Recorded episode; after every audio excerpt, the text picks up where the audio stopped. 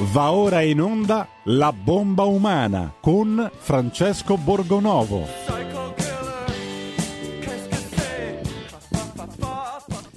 La linea va subito a Francesco Borgonovo, ricordo il numero per andare in diretta 02 66 20 35 29, numero di Whatsapp invece 346 642 7756. Ben trovato Francesco. Grazie Giulio, ben trovato, buon inizio di settimana in regia buon inizio di settimana a tutti gli ascoltatori di RPL, anche se di nuovo sembra di essere tornati indietro nel tempo. Oggi tutti i quotidiani danno notizia delle nuove norme per salvare il Natale, il piano per un Natale sicuro, dice il Corriere della Sera, validità più breve, tamponi più frequenti. E a me sembra di essere tornati veramente indietro di 12 mesi, cioè li sentivamo anche a novembre dell'anno scorso il piano di Conte per salvare il Natale, sappiamo come è andata a finire, cioè che il Natale non l'abbiamo salvato per niente, nel senso che l'abbiamo fatto ma con tutte le restrizioni, parenti anche vicini che non potevano vedersi, eh, assurdità assortite, eh, qualcuno non, ehm, non, si occupa proprio, tipo Repubblica, di, di questa situazione, ciò di cui si occupano è la violenza eh, presunta, vera presunta, dei Novax, eh, stabilendo questo collegamento tra Forza Nuova e i violenti eh, reclutati nelle chat contro il vaccino, perché insomma anche lì appunto bisogna dire da un lato che eh, le istituzioni stanno aiutandoci a salvare il Natale, però se non lo salviamo è colpa di questi eh, maledetti Novax che poi fanno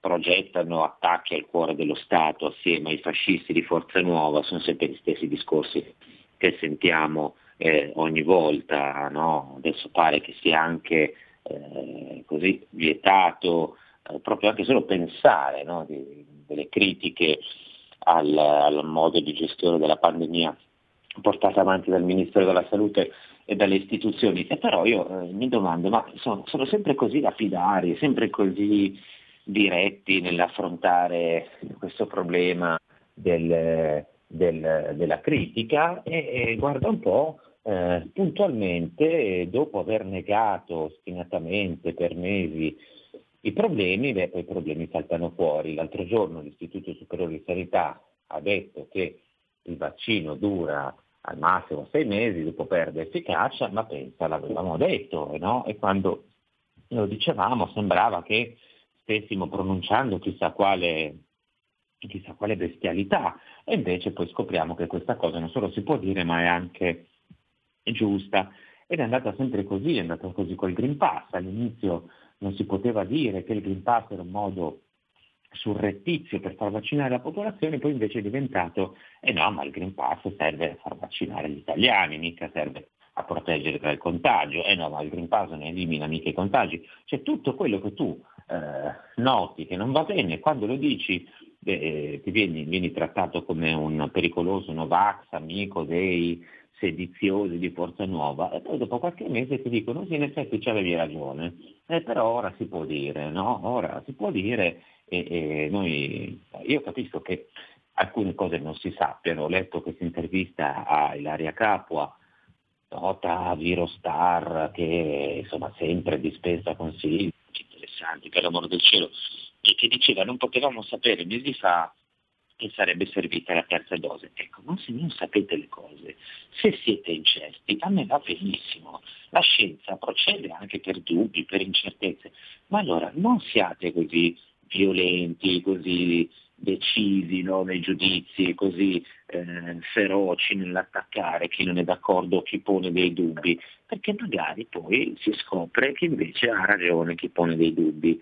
E se dopo chi pone dei dubbi si scopre che ha sempre ragione, beh, le persone non si fidano più delle istituzioni. Mi sembra una cosa abbastanza semplice. I dati sulle vaccinazioni lo confermano, sulla fiducia calante in queste istituzioni sanitarie lo confermano pure quelle, quindi non lo so, eh, mi sembra che non, non, è che ci voglia molto una grande intelligenza a dire va bene, ammettiamo di non sapere tutto di questa pandemia, procediamo per tentativi, vi raccontiamo la verità su quello che sappiamo e un po' alla volta cerchiamo tutti insieme di uscirne, invece no, eh, invece bisogna fare questa specie di, a questo punto chiamiamola anche dittatura, perché tanto, come dire, è veramente eh, tecnicamente una dittatura nel senso che, in cui la intendeva Carl Schmitt, no? tra l'altro è una dittatura nemmeno a tempo perché eh, a quanto pare il stato di emergenza si prolunga, Mario Draghi dice qualcuno deve rimanere lì fino al 2000 e chissà quando, magari anche al 3000, e per cui stiamo veramente incamminandoci in quella direzione. A me non piace la parola dittatura perché richiama delle cose un po' più direttamente violente, però eh, ce la stanno mettendo tutta. Per parlare di questa situazione, non solo, non solo, perché ci sono anche altri argomenti molto interessanti che tratta, abbiamo un ospite che sono molto molto contento di presentarvi che dovrebbe essere già in linea del buongiorno, buon lunedì ad Adriano Segatori. Presente Francesco, presente, buona giornata a tutti anche agli ascoltatori. Allora, Adriano Segatori è intanto un, dire, un professionista della salute perché lavora eh, in, come eh, psichiatra da tanti anni, lavora dentro le strutture sanitarie eh, del, del, nostro sistema e quindi conosce molto bene un po' il funzionamento, le dinamiche del, di come in Italia viene gestita la salute, eh, soprattutto come viene gestito poi possiamo definire il disagio mentale, poi magari ci correggerà lui, e soprattutto è anche un saggista molto acuto, ha pubblicato da poco con le edizioni Settimo Sigillo un libro che si intitola Società tossica e sistema spacciatore, dalle dipendenze alla pandemia, intossicazione e addomesticamento di massa. Eh, Adriano, siamo così, intossicati e addomesticati quindi. Eh beh, questo è stato l'obiettivo. Eh, sai, partiamo, possiamo darci del tu, no Francesco? Non siamo ipocriti, certo, certo. quindi siamo amici. Eh, partiamo da un presupposto eh, che un po' così inizia il saggio. Eh, noi viviamo in, in una condizione diciamo, istituzionale che non è uno Stato. Cioè viene spacciata per Stato ma manca di tutti i presupposti che uno Stato deve avere per esempio una sovranità dal punto di vista identitario e dal punto di vista eh, eh economico, mm, i legami eh, che, che, sono fondamenti della comunità sono venuti meno lasciando lo spazio a questo contatto eh, sociale che è una cosa totalmente diversa. Potremmo parlare fondamentale che l'economia che sempre è stata un'azienda della politica in realtà adesso eh, è determinante e, nelle decisioni eh, ai quali poi i tra virgolette politici sono sottoposti.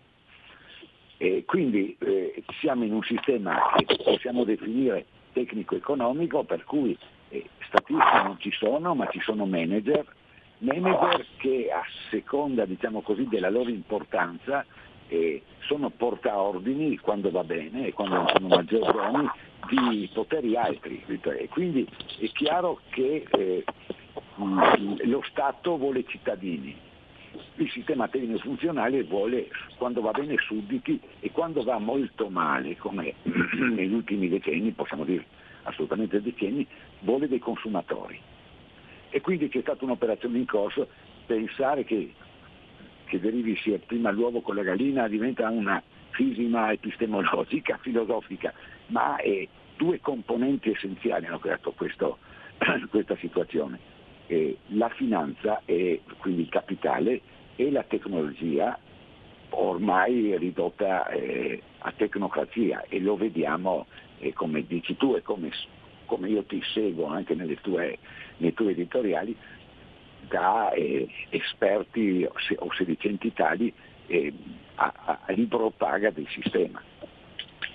Ecco, in questo caso noi eh, interessa molto la, diciamo, il sottotitolo del, del tuo libro, perché eh, appunto essendo noi dei consumatori per lo più e venendo trattati così, eh, siamo molto spesso dei consumatori di sostanze, eh, l'abbiamo visto tante, in tante situazioni, ma ehm, siamo anche alle prese con eh, un'intossicazione ideologica di massa, perché non, è, non ci sono solo le sostanze, certo. eh, le droghe, c'è anche l'ideologia che ci intossica e a me pare che la, la, la forma più recente di questa ideologia sia appunto quella legata alla salute come mera sopravvivenza fisica in qualche modo.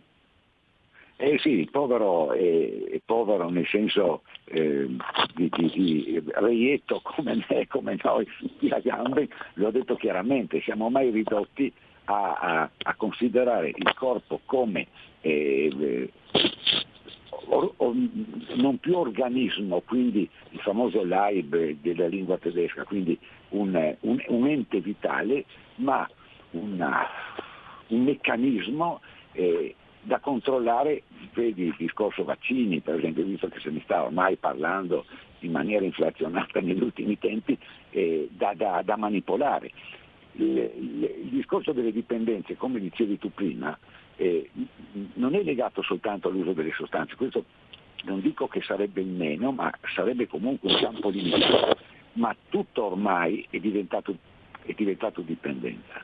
Ciò che una volta era so che il termine non è politicamente corretto, per cui, ma, ma mi va lo stesso, ciò che una volta era norma, era consuetudine, anche buone consuetudini, poi è stato catturato, diciamo così, spero di rendere l'idea, dai due meccanismi che ho detto prima, cioè il capitale e, e la tecnica, e il primo ha pensato di usufruirne eh, di ciò che era la norma e la tecnica di ampliarlo. Faccio un esempio pratico. Eh, in, una, in, uno schema che ho organizzato eh, e spero sufficientemente bene nel libro. Prendiamo lo sport. Per, per parlare di una dipendenza che tale è, eh, Mensano in corpore sano non l'hanno inventato i, gestori del fitness eh, di dieci anni fa, era di derivazione latina.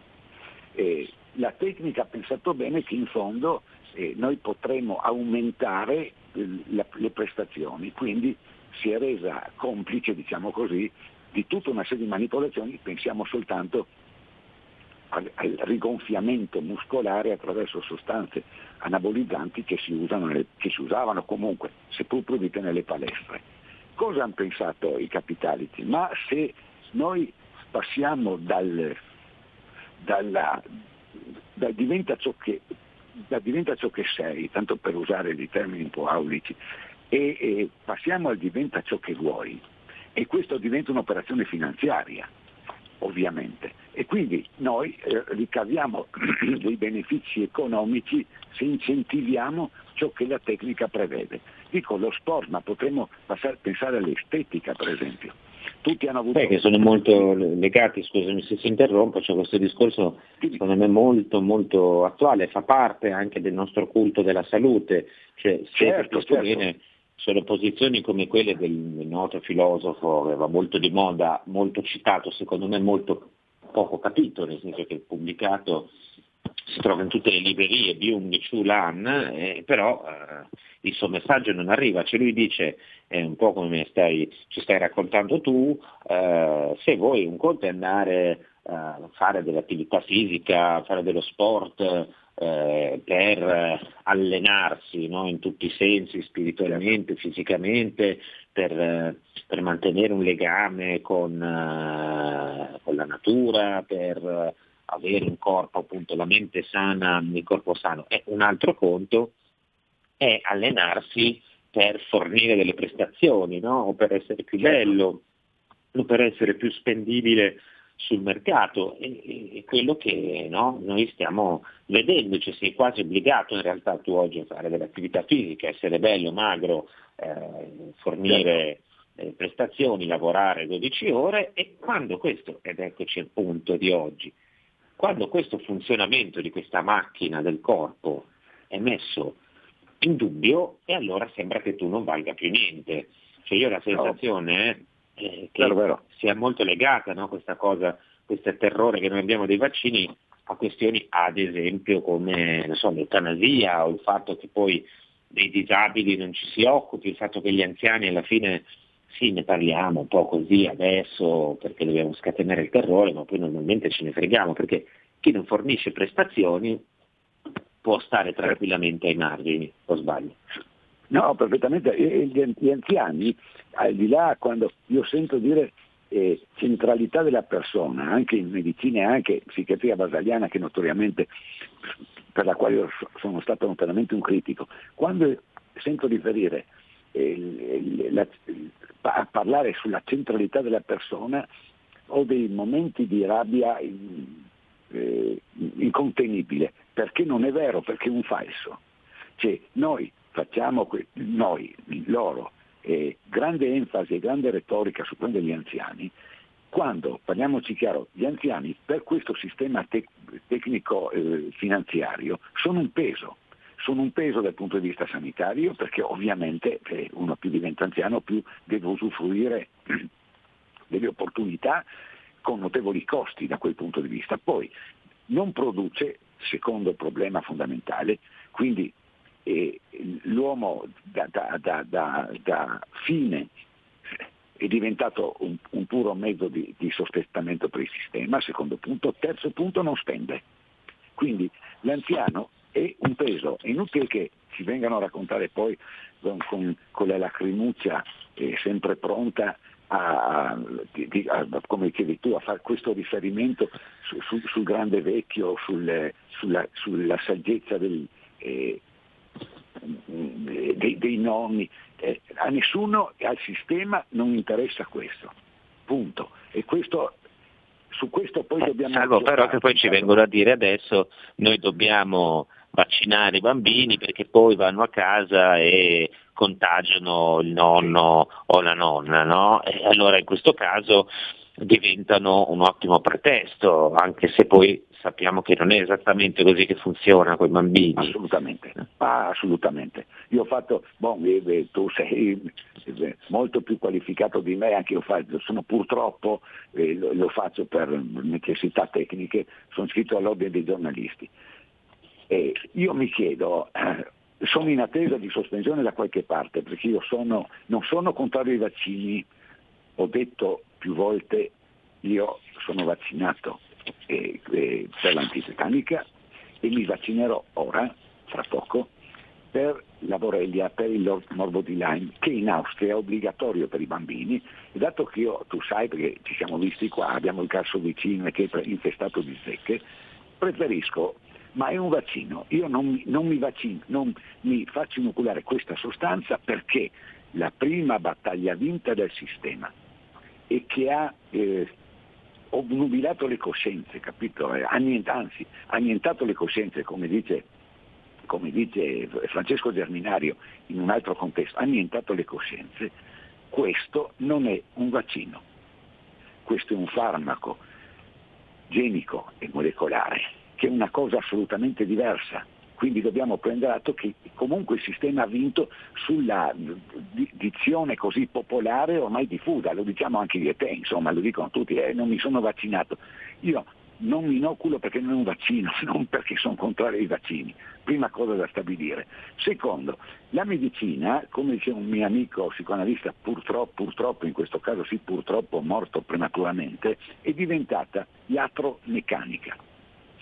E, una, un buon funzionamento con la complicità di, di noi pazienti, eh, intendiamoci bene, e, e una, i medici sono dei manutentori e, e, in base a questa loro funzione, che non è più medico e paziente ma è manutentore e cliente, e poi si prestano anche a delle operazioni che sono vergognose. Una di queste, per tornare ai discorsi che dicevi tu prima, e che tu immagino ti riferissi a Buri, Burioni, esattamente, io e Burioni io ho scritto in un post, e che poi se vuole arrabbiarsi si arrabbia, che dire una, non ho la frase sotto mano, ma parlare di bambini untori che procurano danni eh, inimmaginabili agli adulti è un'affermazione criminale, perché non è vera. I bambini hanno una, una, una, una potenza immunità, ma molto migliore degli adulti e quando prende, lui prendeva in giro la battuta immunità di gregge, l'immunità di gregge non se l'ha inventata Johnson in Inghilterra, ma ne sono inventate le nostre nonne che quando avevano 3-4 figli, 4 nipoti e 25 cugini che si aggiravano per casa, il primo che aveva la varicella li mettevano tutti insieme, così si liberavano di un problema in una botta sola. E perché questo esiste, non, non si può accettare eh, affermazioni del genere con gli ordini che poi sospendono due, due miei colleghi, un farmacista e un altro medico, per il dubbio, capito? Perché ormai siamo arrivati al punto che il dubbio è criminale. Eh, infatti, questo, vabbè, tu hai fatto questa scelta, quindi immagino che anche tu insomma rischi la, la sospensione come altre persone che abbiamo sentito. Non mi sembra, si dice sempre i Novax hanno paura di qui di là, non mi sembra affatto che tu abbia paura, eh, hai fatto una tua scelta libera, eh, chi ci ascolta eh, può condividerla, non condividerla, mi, mi pare che tu sia molto convinto, io non penso che chi fa questa scelta sia un criminale. Noi eh, ah. abbiamo qualche minuto in pubblicità, ritorniamo subito, chiedo anche agli ascoltatori di stare lì, se qualcuno vuole chiamare, intervenire in linea lo può fare. Intanto qualche minuto di pubblicità.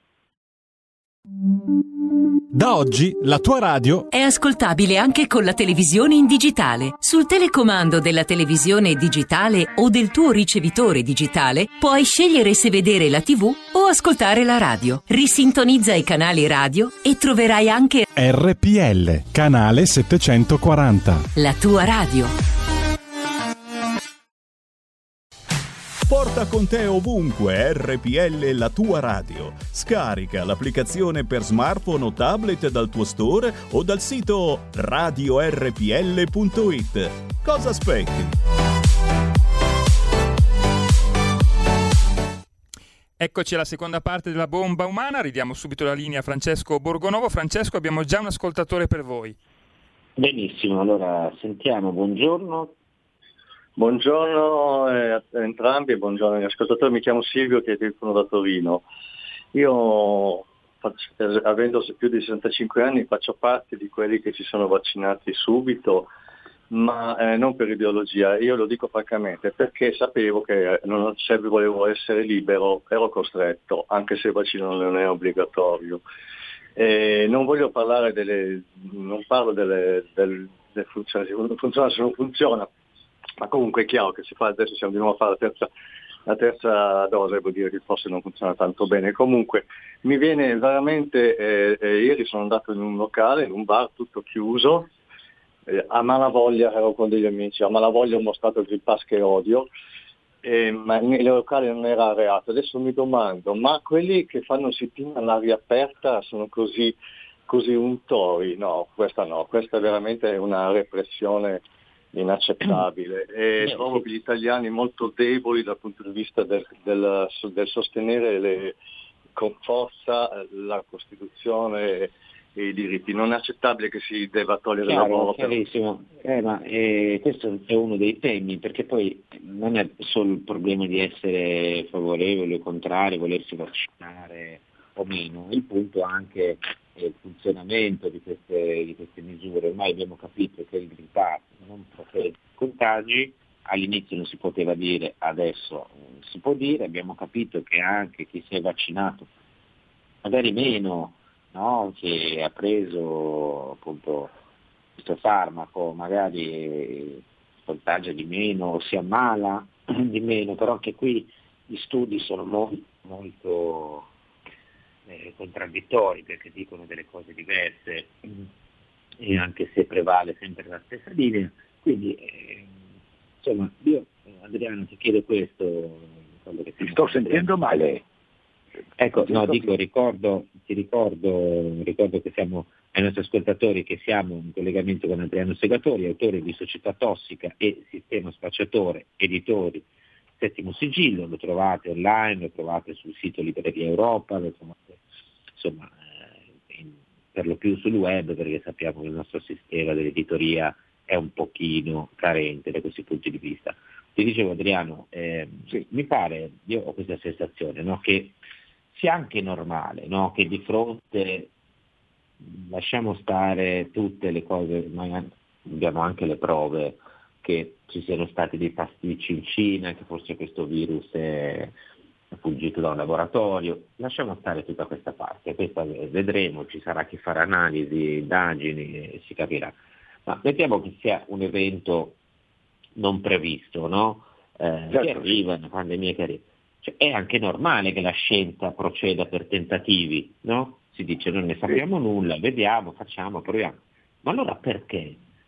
Potrebbero essere un po' più dubitativi, se non altro, cioè avere un po' più di un po' meno affermazioni apodittiche, un po' più, eh, un po più di sincerità anche, no? Cioè se io ti dico, guarda, non lo so, tentiamo, prendiamo questo vaccino, proviamo, vediamo come va a finire, ci sembra che, insomma, sì, certo, purtroppo ha degli effetti collaterali, però tante altre soluzioni le vediamo. Magari così sarebbe stato molto più comprensibile, o no? Sì, guarda, condivido pienamente. Eh, ho ascoltato, seppure un po' la voce saltava, io ho condiviso anche quel, l'ascoltatore che era intervenuto, perché per esempio mia moglie si è vaccinata, fa la cardiologa all'ospedale, eh, chiuso discorso, eh, ma eh, non è che eh, viviamo in ostilità, ovviamente no, e tantomeno per il vaccino, per una decisione di famosa, sono caduto anch'io sul vaccino, vedi, vabbè, il sistema ha vinto eh, su, questo, su questa decisione. Il problema intollerabile per me è quella che la definibile come la patologizzazione del dissenso. Capito? Una persona che io una volta stimavo, ora non più, eh, poi ho fatto anche una serie di iniziative di dissenso, come una persona come Galimberti che dà del folle, capito?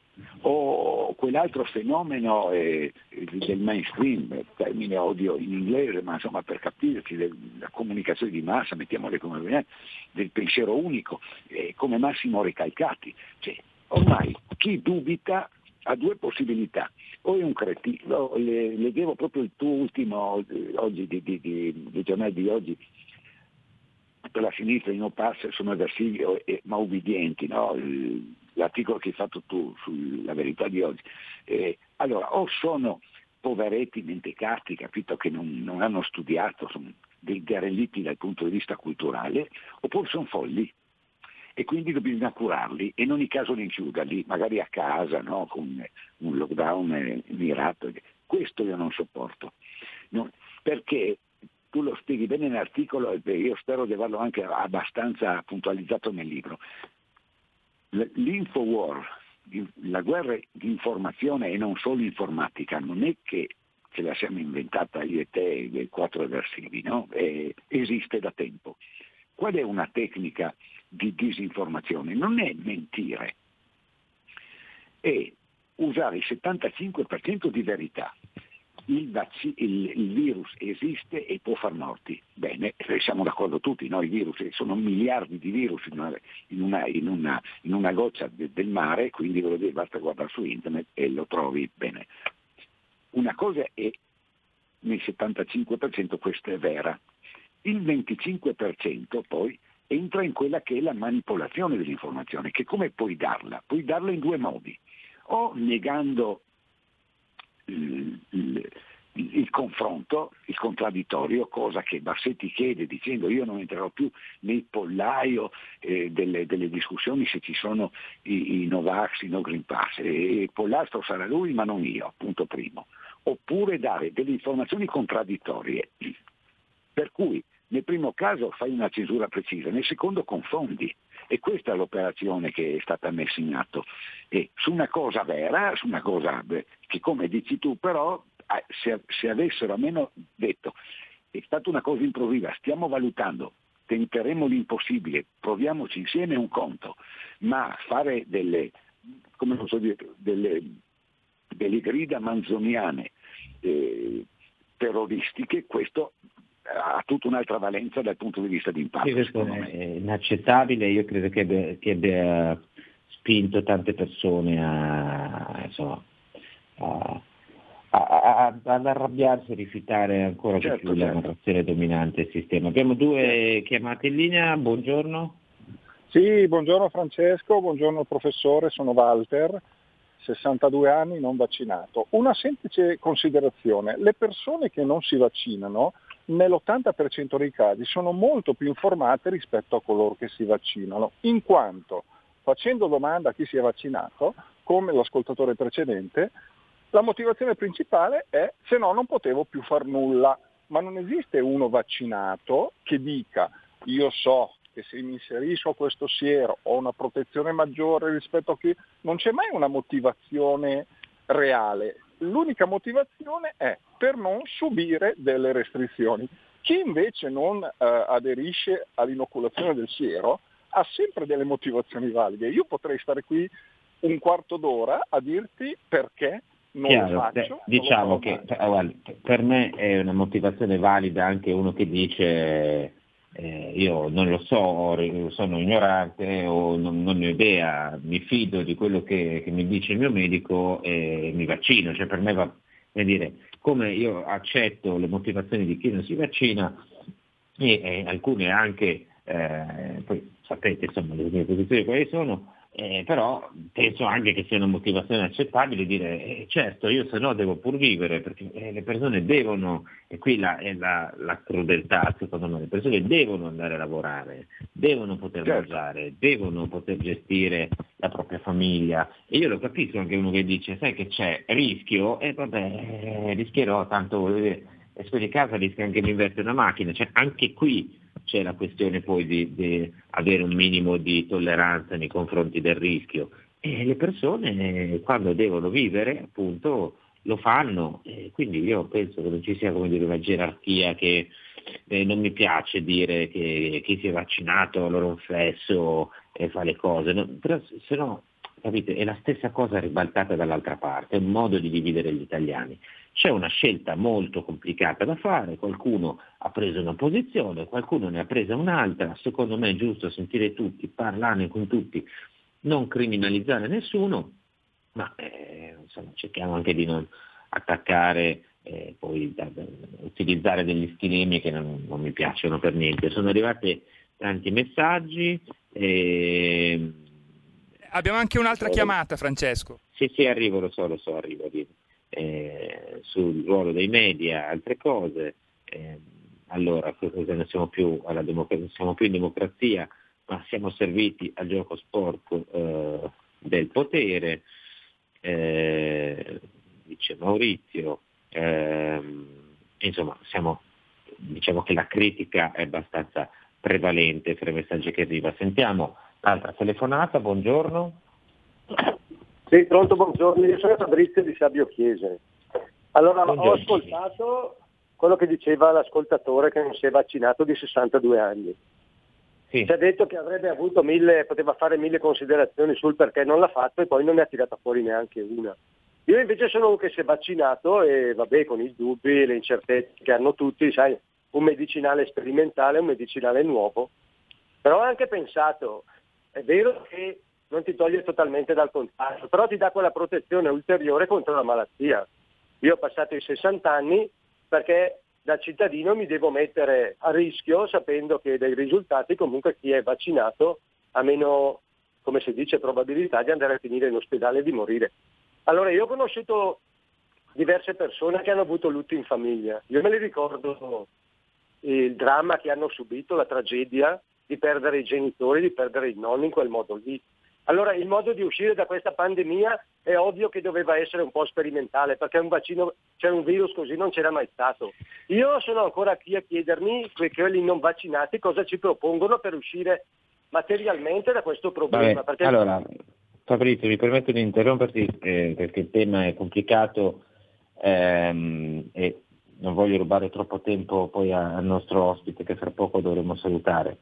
La, parte, la, prima parte del tuo intervento lo condivido, preciso che io ho interrotto l'ascoltatore di prima perché insomma un po' di motivazioni, adesso non facciamo passare un'ora a dare delle motivazioni ciascuno perché si è vaccinato, perché no, evidentemente anche lui aveva le sue, come eh, tu giustamente hai le tue e io le, le, rispetto, le rispetto, rispetto quelle di tutti come, come ho detto. Eh, non penso che sono meno d'accordo sull'altra parte, cioè, cioè sul l'idea che chi non si vaccina non aiuta la comunità a uscire da perché il vaccino è una scelta di protezione eventualmente individuale.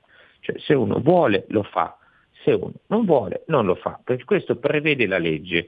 Non è una questione di salvare eh, fare gesti eh,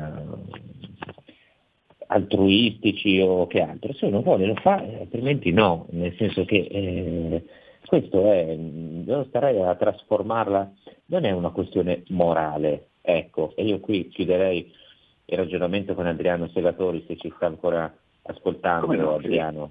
Eh, eh, no. il, il, il, grande dramma secondo me è che da una questione scientifica e di salute personale di ciascuno di noi ne abbiamo fatto una questione morale. Eh, sono d'accordo, io, eh, sai, la scienza eh, e la tecnica non prevedono etica e questo è un, un grosso problema per quanto riguarda la sperimentazione, perché la scienza si pone solo un, l'obiettivo di raggiungere con la massima efficienza e la massima efficacia un risultato e con il minimo spendio economico di energie. Questo è un discorso molto pratico. Ora, escludiamo un attimo il problema, eh, sì, necessariamente il problema morale e anche il problema affettivo, sentimentale, quindi massimo rispetto per i morti, ma nessuno discute che siano morti di, di come posso dire, eh, di secondo grado rispetto ad altri e quando mai? Quando ti colpisce un familiare, io purtroppo sono rimasto, sì, voglio dire, dal punto di vista eh, di retaggio sono rimasto da solo, quindi so cosa significa. Però quando una stampa locale ti scrive picco dei contagi, già due morti, io vivo a Monfrecone e tu conosci, posto piccolissimo, e picco dei contagi, già due morti per Covid.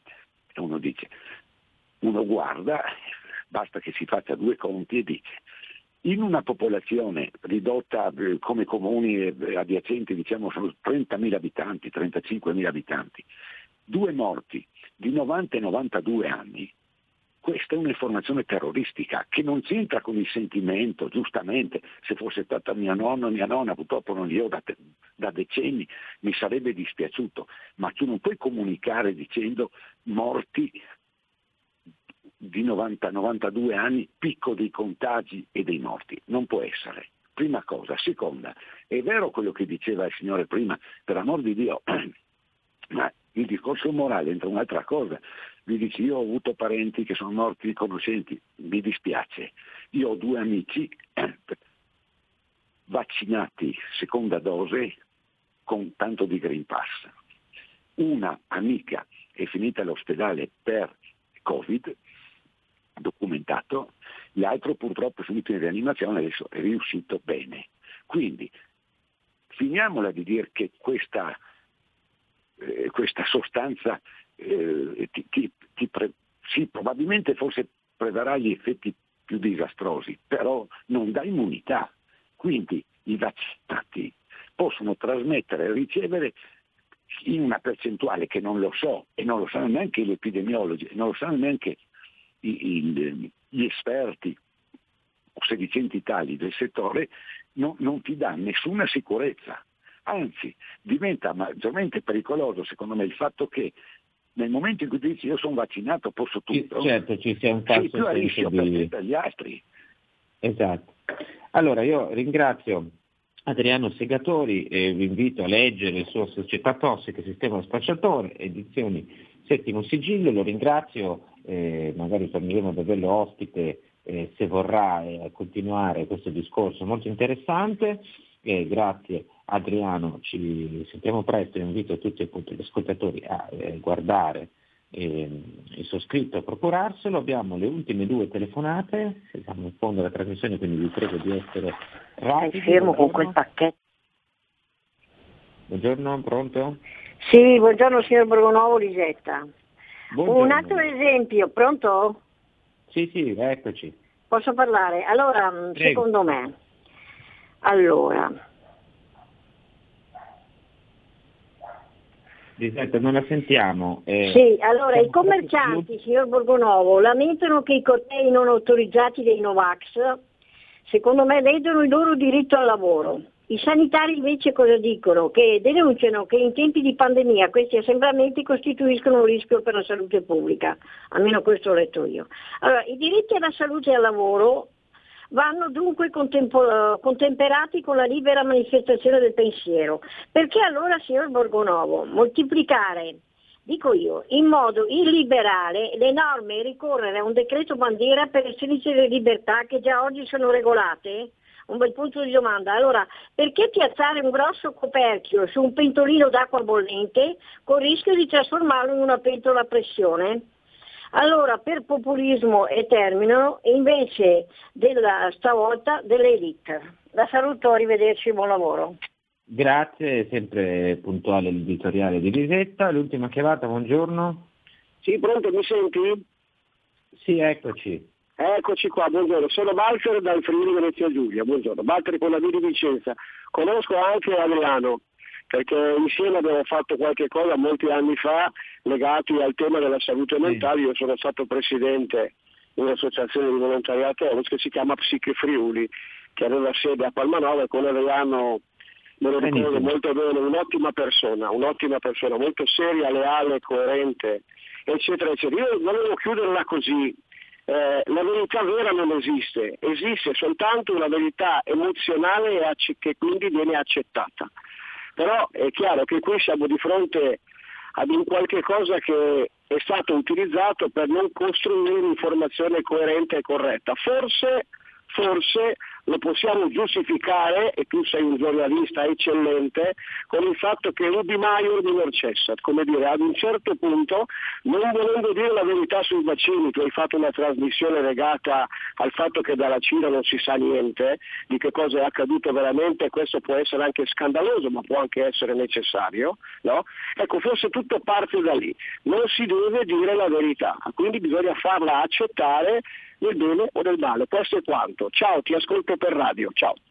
Grazie, grazie mille. Noi siamo arrivati alla conclusione. Ricordo come finisce, secondo me finisce eh, definitivamente con una cosa molto semplice prevista dalla Costituzione, cioè curando le persone. Se sono malate si curano, delle cure ci sono, si, ci, si possono utilizzare, troppo spesso non sono utilizzate eh, o sono utilizzate male e in alcuni casi purtroppo non funzionano, quindi se uno vuole eh, vaccinarsi, fare, faccia quello che vuole, se non vuole vaccinarsi non si vaccina, io credo che sia una questione di protezione individuale, la, finché la legge lo consente uno fa quello che vuole, i dati ci sono, uno trae le sue conseguenze, eh, se siamo più protetti, se uno si sente più protetto e è più protetto da l'infezione con il vaccino, se vuole si fa il vaccino, eh, altrimenti sapendo che eh, ci sono comunque dei rischi e comunque delle, delle zone di ombra, eh, diciamo così, il resto